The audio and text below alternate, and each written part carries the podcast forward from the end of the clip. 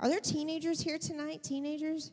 There they are. I love teenagers. I thought I would be a youth pastor until I was 99 because I love teenagers. But we only youth pastor for five years, and then the Lord led us to pastor. And as that happens, God leads you to do something different. He helps you to find your place. And we loved pastoring. But after six years, God began to do something really unique in my husband. And that is that every sermon he preached had to be illustrated with a video that he had created. And he would spend hours going out to battlefields and taking some story that had happened in the Civil War and he would film it.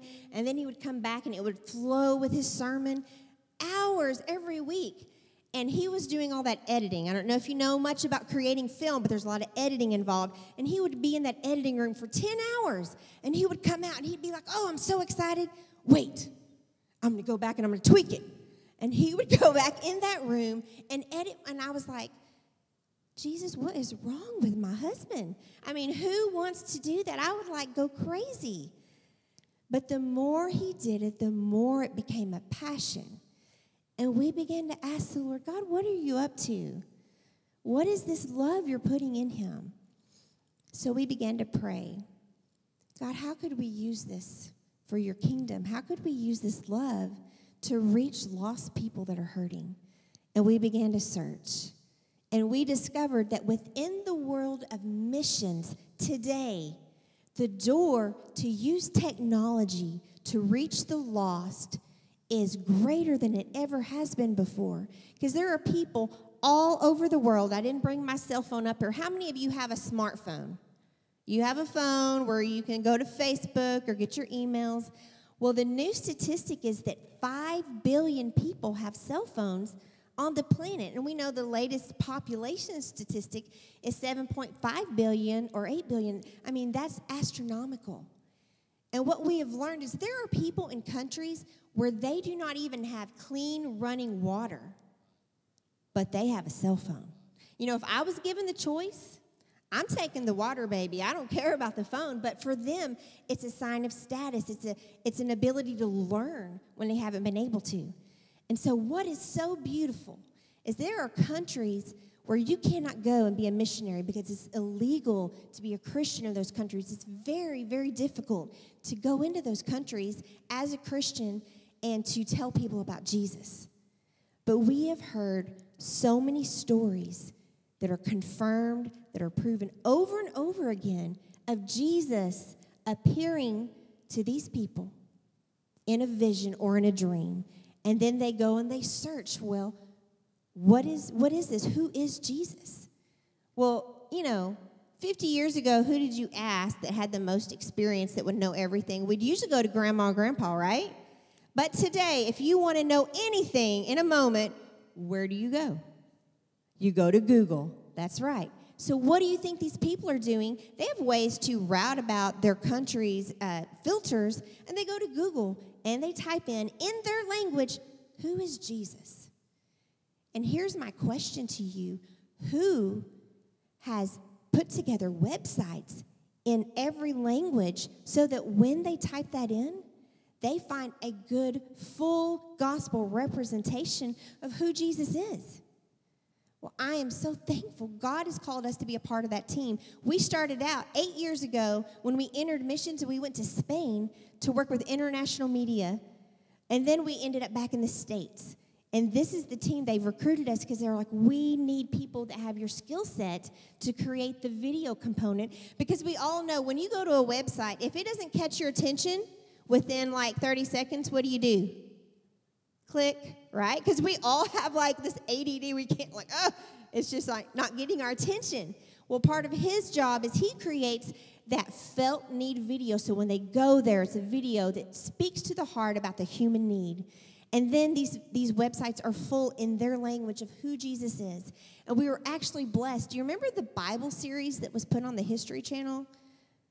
They've given them rights to where my husband has been able to take any of their footage, edit it, and create small little snippets that just shortly tell the story of who Jesus is. And that's like a miracle. I mean, people in Hollywood and in that, that realm, they don't give their rights away, but they did for our ministry group. And so they set out about 2008 or so to reach 10 million people through the internet. But in five years, they reached that goal. They thought it would take them 10 years.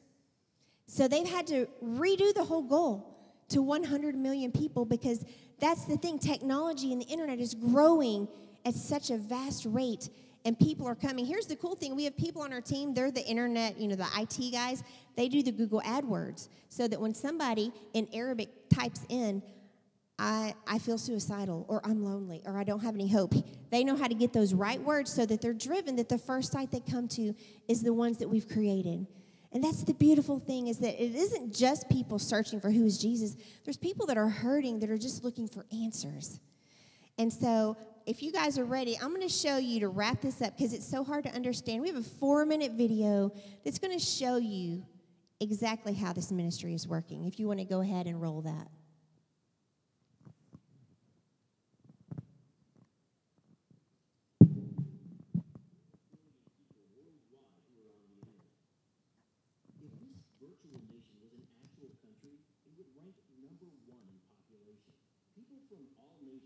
narrative. People like you and me use the internet for business, news, entertainment, and social networking. But they write to us, telling us that they are also online looking desperately for help, hope, and rescue from the dilemmas of life that trouble them deeply. We must see the internet as a mission field and lead them to Jesus. Network 211 first century gospel by helping people discover and grow in their journey with God. Project 100 Million was created to present the gospel to 100 million people worldwide by using the internet as a tool of the gospel. People search on Google and type their problem or issues for which they need an answer. We purchase advertising words, which allows them to find Network 211 content more readily. We present the good news as the answer they are seeking. Journey Answers is our most viewed evangelism site and is offered in six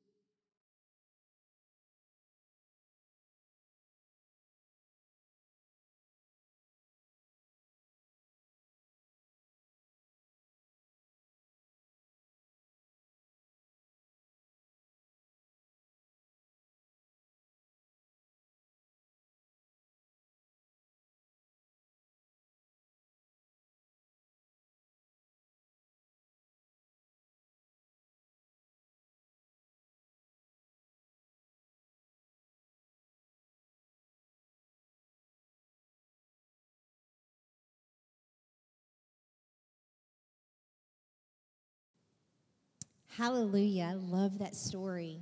People without hope finding the hope in Jesus.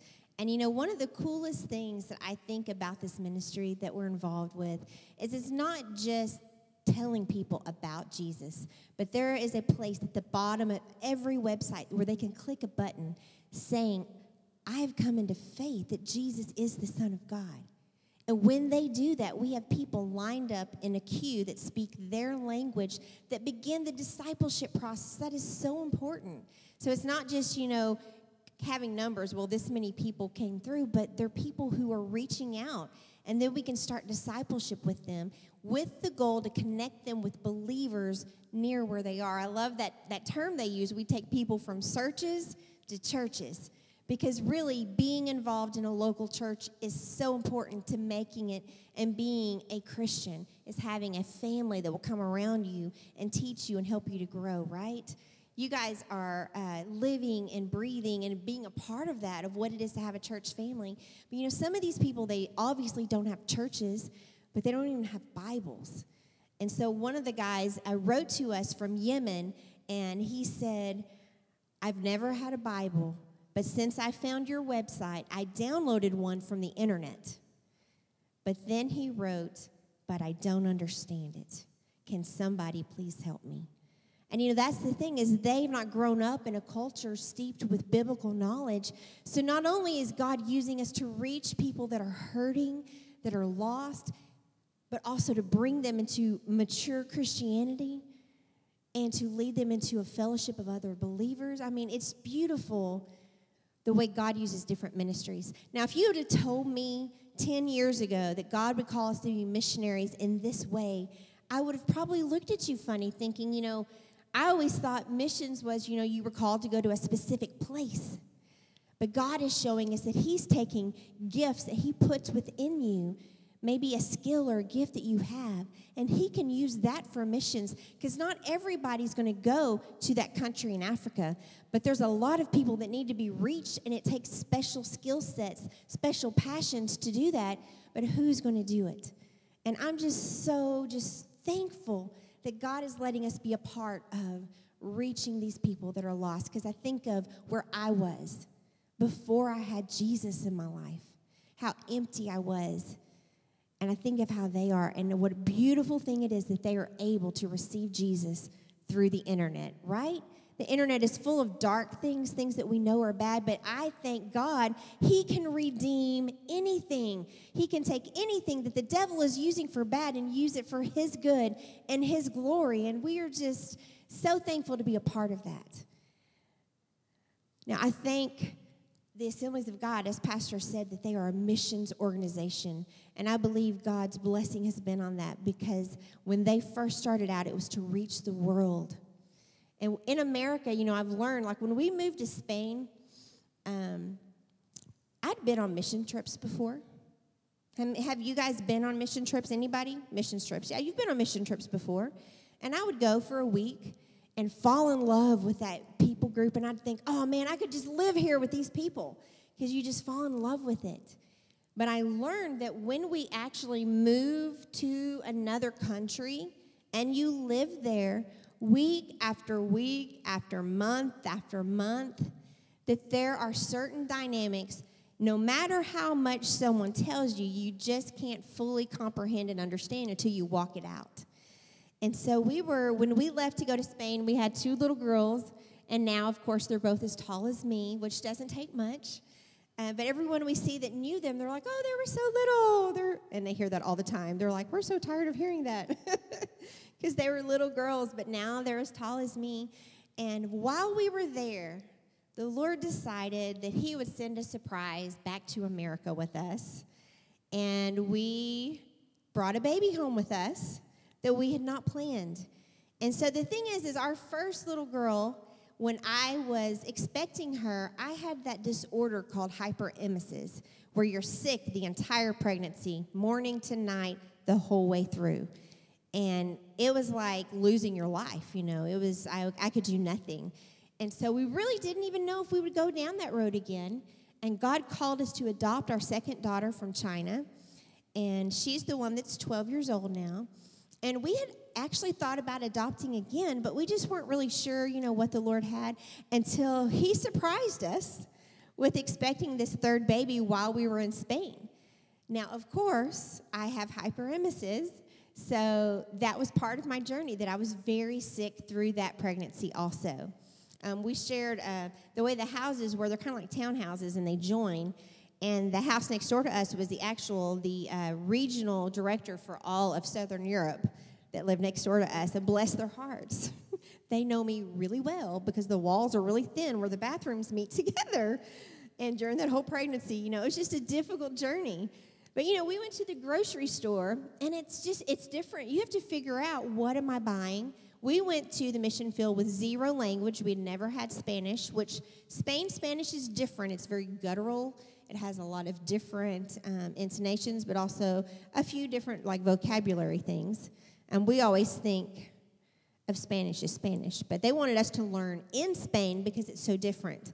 So we were in the middle of trying to go to language school I was sick, two little girls adjusting to the culture, all the things you go through with government papers, you know, to live there. And it was really like eye opening of, wow, this is really challenging every day. You know, we're thinking of the beautiful part when you actually get to get into just doing your ministry, not just all those layers of the weeks and months that you get started.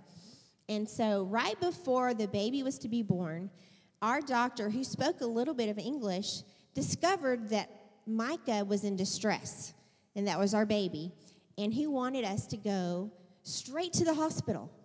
But I am an optimist, you know. I just always, after the Lord did so much in my life. At one point, I was a very negative person when the Lord first saved me, and God just changed me to be an optimist. That I was just like, oh, it's going to be fine. We're going to get there, and He's going to be like, oh, it's good. Seriously, that is what I was thinking. But I am telling you, when we got to that hospital there in Madrid, it was one of the craziest experiences you can imagine.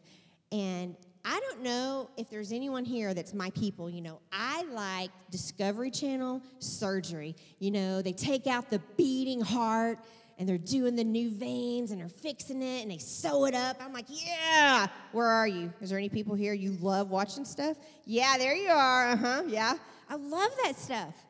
Well, I had watched people have C sections on the Discovery Channel, and it was beautiful. They take the baby, they give the baby to the family, and there's like unicorns and rainbows floating everywhere, right?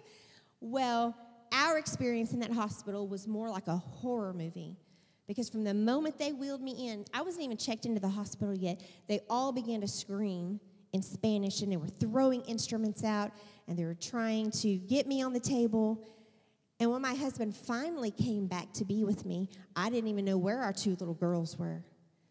And he began to pray in the spirit. Because at that point, we were really worried of what is going on.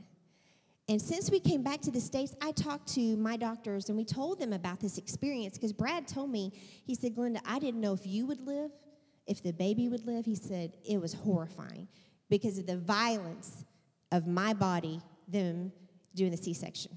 I mean, it was something that, that just is beyond what we can imagine. But, you know, I just thought, you know, we'll just get through this. It's going to be fine. I didn't really think much about it. We had to spend a week in the hospital, no one to translate. You know, we're using our caveman Spanish skills and our Google Translate that is not very accurate. Uh, but we made it through that week. And we went home and we had family visit us, and then they left. But then all of a sudden, one day, my body shut down. I couldn't eat anymore. I lost so much weight within three weeks after the baby born. Baby was born. I weighed less than when I was pregnant and before. I mean, I was just skin and bones immediately. And I was so sick, but we didn't know what was going on. And then one day, I began to cry. And I cried all day. But here's the unique thing I wasn't thinking anything sad or overwhelming or depressing. I didn't know why I was crying. So, you know, usually if someone has a postpartum experience, it's because they're feeling overwhelmed.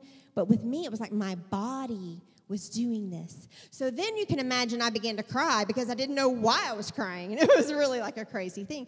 But it went on for day after day after day after day, and we had no idea what was going on. So I went to see a doctor there in Madrid, and he gave me a pill, and he said, I want you to try this, and we'll see you back here in September.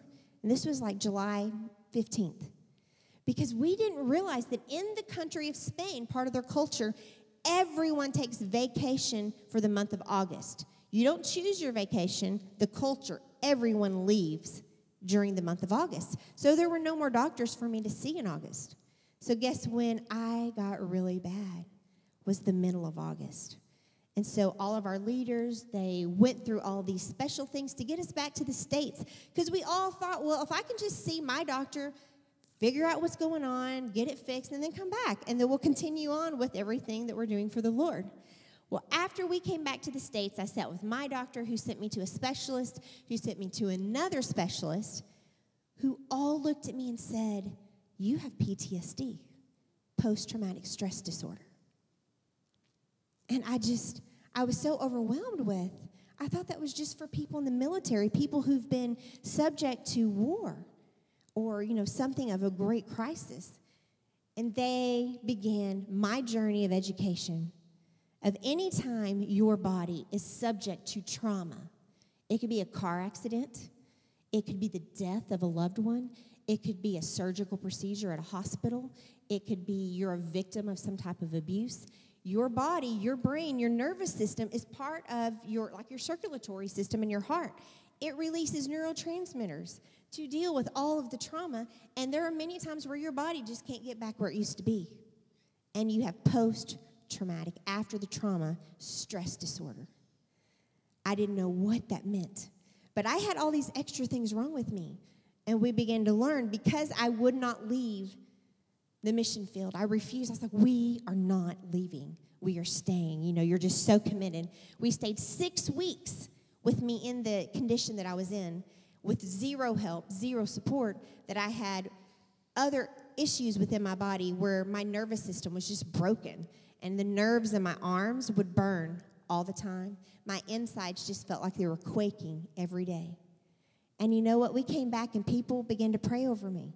I would stand in so many uh, churches that love us and support us, and they would pray over me. I would pray, Lord Jesus, heal me because I believe in healing and I've experienced it and I've seen it before. But it seemed like God was silent. I began to live knowing and understanding what is an anxiety attack. I've walked it and I've lived it.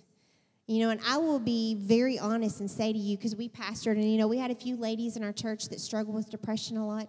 And I'll be very transparent and share with you, there were times where I would just think, don't they know Jesus can help them with that?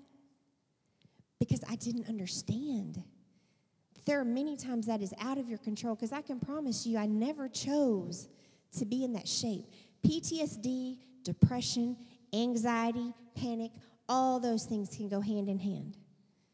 And so for three years, I suffered with the effects of PTSD. I could not leave our home except I would go to church because of the anxiety attacks. And I'm an extrovert. I love to be around people, but I could not be around people. We would go to church, people would start talking to me, and I would look at my husband with that look of, please get me out of here, because I could feel it. It was rising. There's this feeling of panic coming. And there, it's not logical. But by the time we got home, almost every week, I would be in full on anxiety attack. And there was no reason for it. It wasn't like I had a thought of fear, it was out of my control. And so, thus began more education and more journey. And my doctors explained that when you have a conversation with new people or people you know, your body naturally gives you a little bit of adrenaline, a little bit of cortisol. That's life. But with me, because I was so broken, from the trauma, it's like the lid would open and it would just pump adrenaline.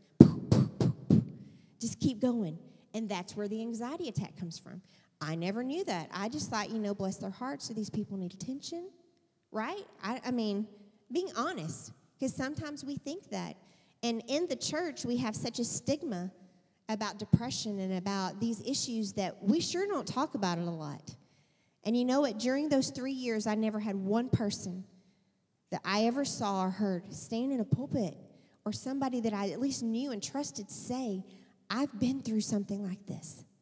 And I felt so alone.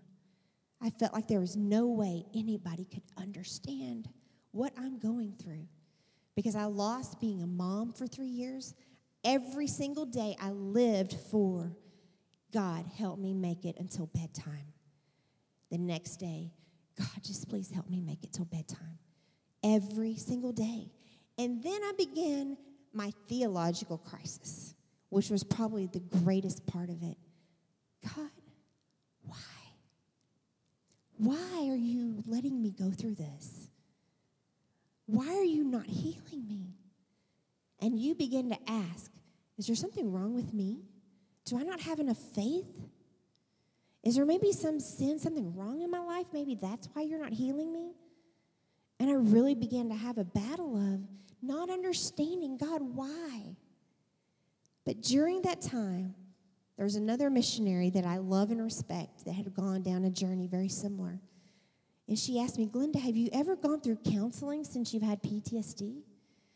And I thought that was the most ridiculous thing I'd ever heard. I was like, we used to be pastors. We counseled people every week. I know what God's word says. How is that going to help me?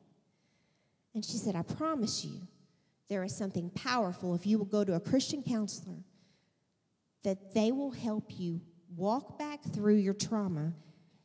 And there's something about revisiting it within your brain that's going to release these things that are held up. Well, you know, I still thought it was ridiculous, even though I trusted her and respected her. But I was desperate. For three years, you can't be a mom to your kids. You're just a shell of a person. I was desperate. I was like, I will do whatever I can So I tried, and let me tell you, there are a few therapists out there, a few counselors out there that they're not, you know, the normal fork that's in the drawer. They're a little different. So it took me four counselors to find somebody that I knew I could really share my heart with and talk through this. Because the first couple were just a little bit like, I don't think I can really talk to this person. But you know what? God is just, He's so amazing that the final person I found is the head of counseling at Evangel University in Springfield, Missouri. And he grew up on the mission field. So he knew not every layer was just this medical trauma. He knew our missions world. He knew all the ins and outs of things that we had to face. But it's like God matched me with who I needed. And you know what? My counselor walked me through things that I knew from the Word of God and I could apply to everybody else's life, but it was hard for me to filter my situation through. But one of the, the things that we came to that changed everything for me is we started talking about Joseph. So we, we're familiar with the story of Joseph in the Bible. Did Joseph throw himself in that pit? Or did his brothers throw him in that pit? So there's a truth there that people hurt us. People can do things that cause us pain. And the reason is we live in a broken world. Since Adam and Eve and sin, our world has been broken. So there are going to be times in life where people are going to do things that hurt us. And that was a, a, thing I had to come to grips with as it didn't mean that this was wrong or that was wrong, but that's just a natural thing. Then we went on with Joseph's life. He found himself, you know, working with Potiphar in this great leadership position, but then he got in trouble and he ended up in prison, right? So when he was in prison, did he quit God? Did he say, God, that, this is it? I started out being abandoned by my family, rejected. Now I'm in prison. I give up. We know that didn't happen. We know he continued to trust God. And God brought him from the pit to the prison to the palace because God took what the enemy, Genesis 50 20, Joseph said, What Satan meant to harm, what he meant to destroy, God has taken so that I could be a part of saving the entire nation of Israel. Whoever would have thought that this boy that got thrown in a pit or this young man that was in prison, that God could take him and take the pain and the suffering and the rejection and the things he had gone through and actually use them for good. And I knew God could do that. And during that time of sickness, I said, God, I don't know how you will ever use this because my pain was so deep. I know what your word says, but I just, in your knowing, in your emotions, you just wonder, God, is there ever going to be a healing? Is there ever going to be an answer? Is there ever going to be a way out of this darkness? During the time when I was sick, I had a relapse because I didn't understand triggers. If you're exposed to things that take you back to your original trauma, it can trigger your nervous system and take you back into a really bad place. That was the darkest time of my life where I didn't plan suicide, but I wanted to die. And I said, God, my family. See, here's what God gave me. Every time people would maybe have suicide, we'd always say, How could they do that to their family? Right? But what I come to understand, my thought was, my family needs such a better life. If I was not here, man, my kids could have an opportunity to have a real mom. My husband could have. It's like you're doing them a favor. And as I have talked to people who are professionals in the industry, they're like, that is exactly right. When people become suicidal, they're not thinking about hurting their family. They're thinking of, I'm saving my family because they don't need me. I'm causing them so much pain. And so it's like that, that filter was brought off that I had this new understanding of the pain that people walk through when they're in that situation. And you know, here's the thing God, you know, God's grace was on me. It was just one day where I walked through during that really dark time to give me that understanding. I kind of came out, started counseling right after that, right after that season. After I had gone through just this time, and you know, that's the difference between a counselor and a therapist. It's not that you're going to someone so they can tell you what to do in life. A therapist is someone who's going to help you discover truths about yourself about what you believe about what's happened to you, what you believe about how God's responding, to bring you to the end of finding what is truth. What is the truth of God's word? Because you begin to get it all messed up in your head when you're not seeing God do what you thought He would do. And let me tell you, this is what I'm here to share, what God has called me to share while we itinerate this year. Not only has God given us a great opportunity to do missions, but after I walked through this three year journey of pain, and after I went through the season of therapy and discovering, okay, pain. Pain doesn't mean I'm bad. It doesn't mean I fail God. Pain is part of life. It's a broken world. People fail us, people hurt us. And God uses it for His good. And I began to embrace the things that I'd gone through shortly after that, I was up praying every morning like I always did. You know, some of you will relate to this. You're praying, and one moment you're saying, God, where are you? Why are you not answering me? And you're crying, and then you turn a few minutes later, you're like, God, I'm so sorry. You know I trust you. I'm sorry. I even questioned you. You know, you go back and forth every day. That morning, I was up praying, and the Holy Spirit of God came into the room in my living room that day, the Holy Spirit touched me and healed me of the PTSD. Everything that was wrong in my body, the burning in my arms, the quaking inside of me, the crying that once it would start, I couldn't turn it off. It was like silence, but inside of me. And I stopped in my prayer. And I, mean, you know, you don't just, you're not just crying before the Lord and then all of a sudden it's gone. But it did, it happened. And you know, I'd been sick for so long. I was like, God, are you're going to write it on the wall? I mean, it, are you healing me? I don't even know what, what this is. But the Holy Spirit was there in such a real way that day. And everything in my body was touched.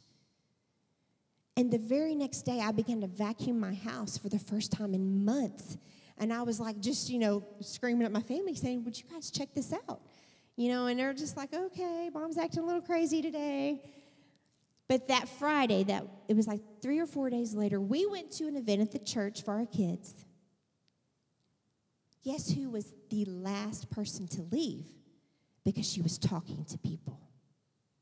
I hadn't done it in three years.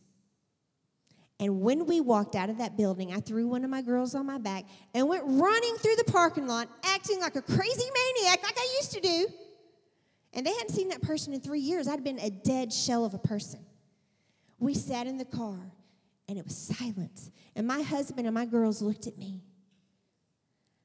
And in that moment, I looked at them and I told them, Jesus healed me this week. After three years of suffering with depression, PTSD, anxiety attacks, I have not had one anxiety attack since that day. But I stand here as one who's called as a minister of the gospel, as a missionary, and I say, I've been there and I've walked that journey because we don't hear people say that. We there's that stigma in the church. Some of us were raised you know that oh that's just a spiritual thing. You know if you if you're depressed you're just not trusting jesus. And you know those are a lot of beliefs that i had been raised with. But when i began the journey and i walked with godly christian amazing people that understood everything surrounding this, I began to understand that when we go through trauma in life, in this world, we end up broken. And because of that, we end up with problems in our nervous system that result in anxiety and panic and depression. But you know, sometimes we have to be able to discern. Sometimes it is a spiritual attack and we need to discern, you know, what's going on. And there's other times where we're able to look at our whole life and see trauma we've gone through. But here's the beauty of it God is a healer still. He is on the throne and he loves you. In Genesis 50 20, Joseph said, What was meant to harm, God is used for good. And there are people you may be sitting in this room, and maybe you've gone through that, or maybe you're there now, and you've questioned, when am I ever going to be healed? When am I ever going to get out of this darkness? Because I can tell you, I thought I would never get out of it. I thought that was my life and I was stuck. It would never get any better. But you know, there's a lady in the New Testament, And Jesus tells us the parable about her, how she kept knocking because she needed justice until the judge came. And she just kept on. And that's how I would pray every day God, I'm just going to keep knocking. I don't know why you're not healing, but I'm not going to give up. And I'm going to stay truth, trusting in you because I know who you are and I know you are truth. And I don't understand what I'm going through, but I'm waiting, waiting, God, on you to do something. Proverbs chapter 20, verse 5 says, A person's thoughts are like water in a deep well, but someone with insight will draw them out. And I believe that is like a foreshadowing of God has given us anointed people to counsel that if you're stuck and you've gone and you've gone, that will help you draw it up to where you can discover whatever it is and that you can walk in a place of healing so that God can touch you. But I am here more than any other reason to give you hope. If someone would have just told me they've been there and they made it and God touched them, I would have had hope that one day I'm going to be there too. But it was three years of feeling like I was stuck. So I'm here to give you hope. If you have someone in your family that you know that you love, they struggle with anxiety or depression, I'm here to plant a seed of hope from the Holy Spirit that God sees and He can heal. And tonight, before we close this service, I want to give you guys an opportunity that we would have prayer in this place and we would believe that the Holy Spirit can come into this altar just like He did into my living room, that He can touch you. That he can give you hope, that he can heal you of the things that you struggle with. And you know, maybe yours is not a very um, replica of my situation, but there may be things in your life you're praying for. Maybe you've been praying for healing in your physical body. Maybe you've been praying for a lost child. Maybe you've been praying for your marriage or your finances. We're going to believe God tonight He's going to come into this place and He's going to touch you and give you hope, and we're going to see miracles take place. Pastor, I don't know what you usually do for altar music, but however you want to do that. If everyone would just stand in this place, let's bow our heads. Jesus, Lord, as we stand before you in this sanctuary, Lord, in this holy house, Lord, where we have come together to gather to worship you, the one true God. Lord, there are people that are here tonight, Lord, they've been through things and they might be hurting tonight. There may be something deep that is buried. And Lord, you want them to have hope. God, I pray tonight we would see you do what only you can do because you are God and you are a healer. If you are in this place tonight, I want to pray with you. We want to pray over you that whatever it is that you need, that the Lord is going to pour out in your life. And if you're in this place tonight, as we stand with our eyes closed out of respect before the Lord, if you would raise your hand and say, Glenda, that is me, and I want to be prayed over. And I need God to do something in me tonight. If you would lift your hand and say, That's me. I see those hands. Yes, I see them. Say, I need prayer. I need God to touch me. Yes. Once you raise your hand, you can put it back down. Maybe you're here tonight and you would just say, There is something in my life I'm waiting on God to do. And I need hope tonight that He is still hearing me and that He is going to answer. If you would lift your hand up and say, That's me, and I need to know from the Lord that He's going to take care of this need. I see hands. You're saying, God, I need something from you tonight, and I'm waiting. I'm waiting. Tonight, Jesus, we are going to wait on you, and we're going to believe in you, Jesus, that you're going to have your way. Pastor, I'm going to turn this over to you to conduct as you wish. I want to ask you, church family, if you raise, first, if you